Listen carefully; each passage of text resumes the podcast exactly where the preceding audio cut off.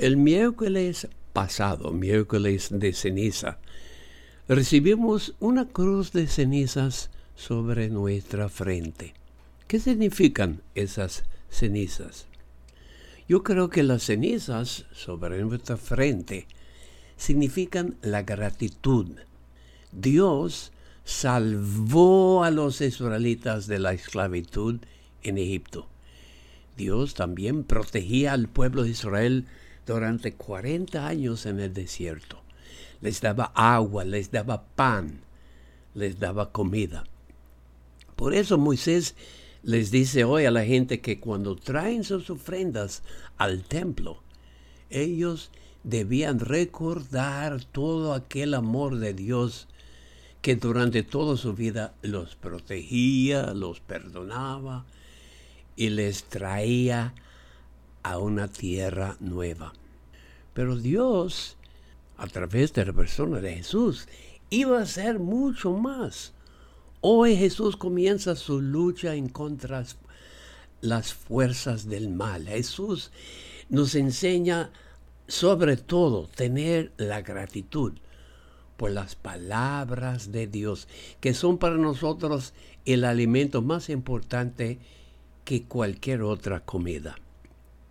El miércoles de ceniza recibimos sobre nuestra frente una cruz de cenizas.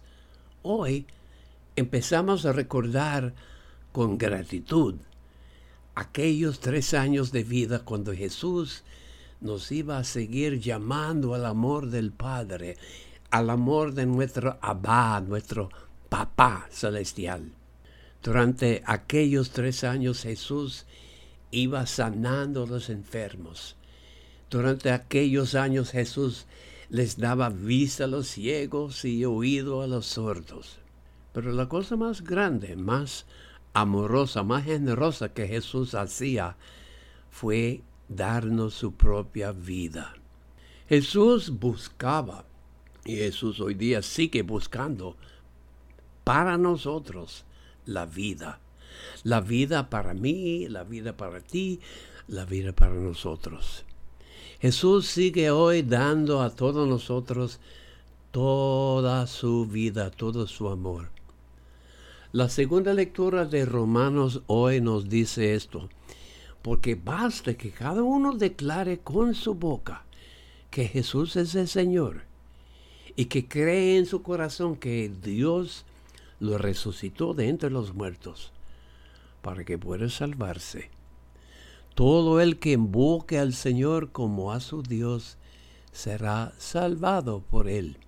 La cuaresma es un tiempo de gratitud cuando nosotros los católicos que amamos y seguimos a Jesús hacemos más oración, hacemos obras de amor y justicia por los pobres, sobre todo con esta guerra en el Ucranio la cuaresma es un tiempo de orar por la paz, luchar por la paz y anhelar por la paz que Jesús nos quiere dar con amarnos tanto. Señor, durante esta cuaresma, ayúdanos a tener gratitud por tu amor. Ayúdanos a hacer cosas en nuestra vida que aumentarán la paz, el perdón la justicia en el mundo. Así de su amigo de siempre, el padre Tomás Martín Dile, misionero redentorista.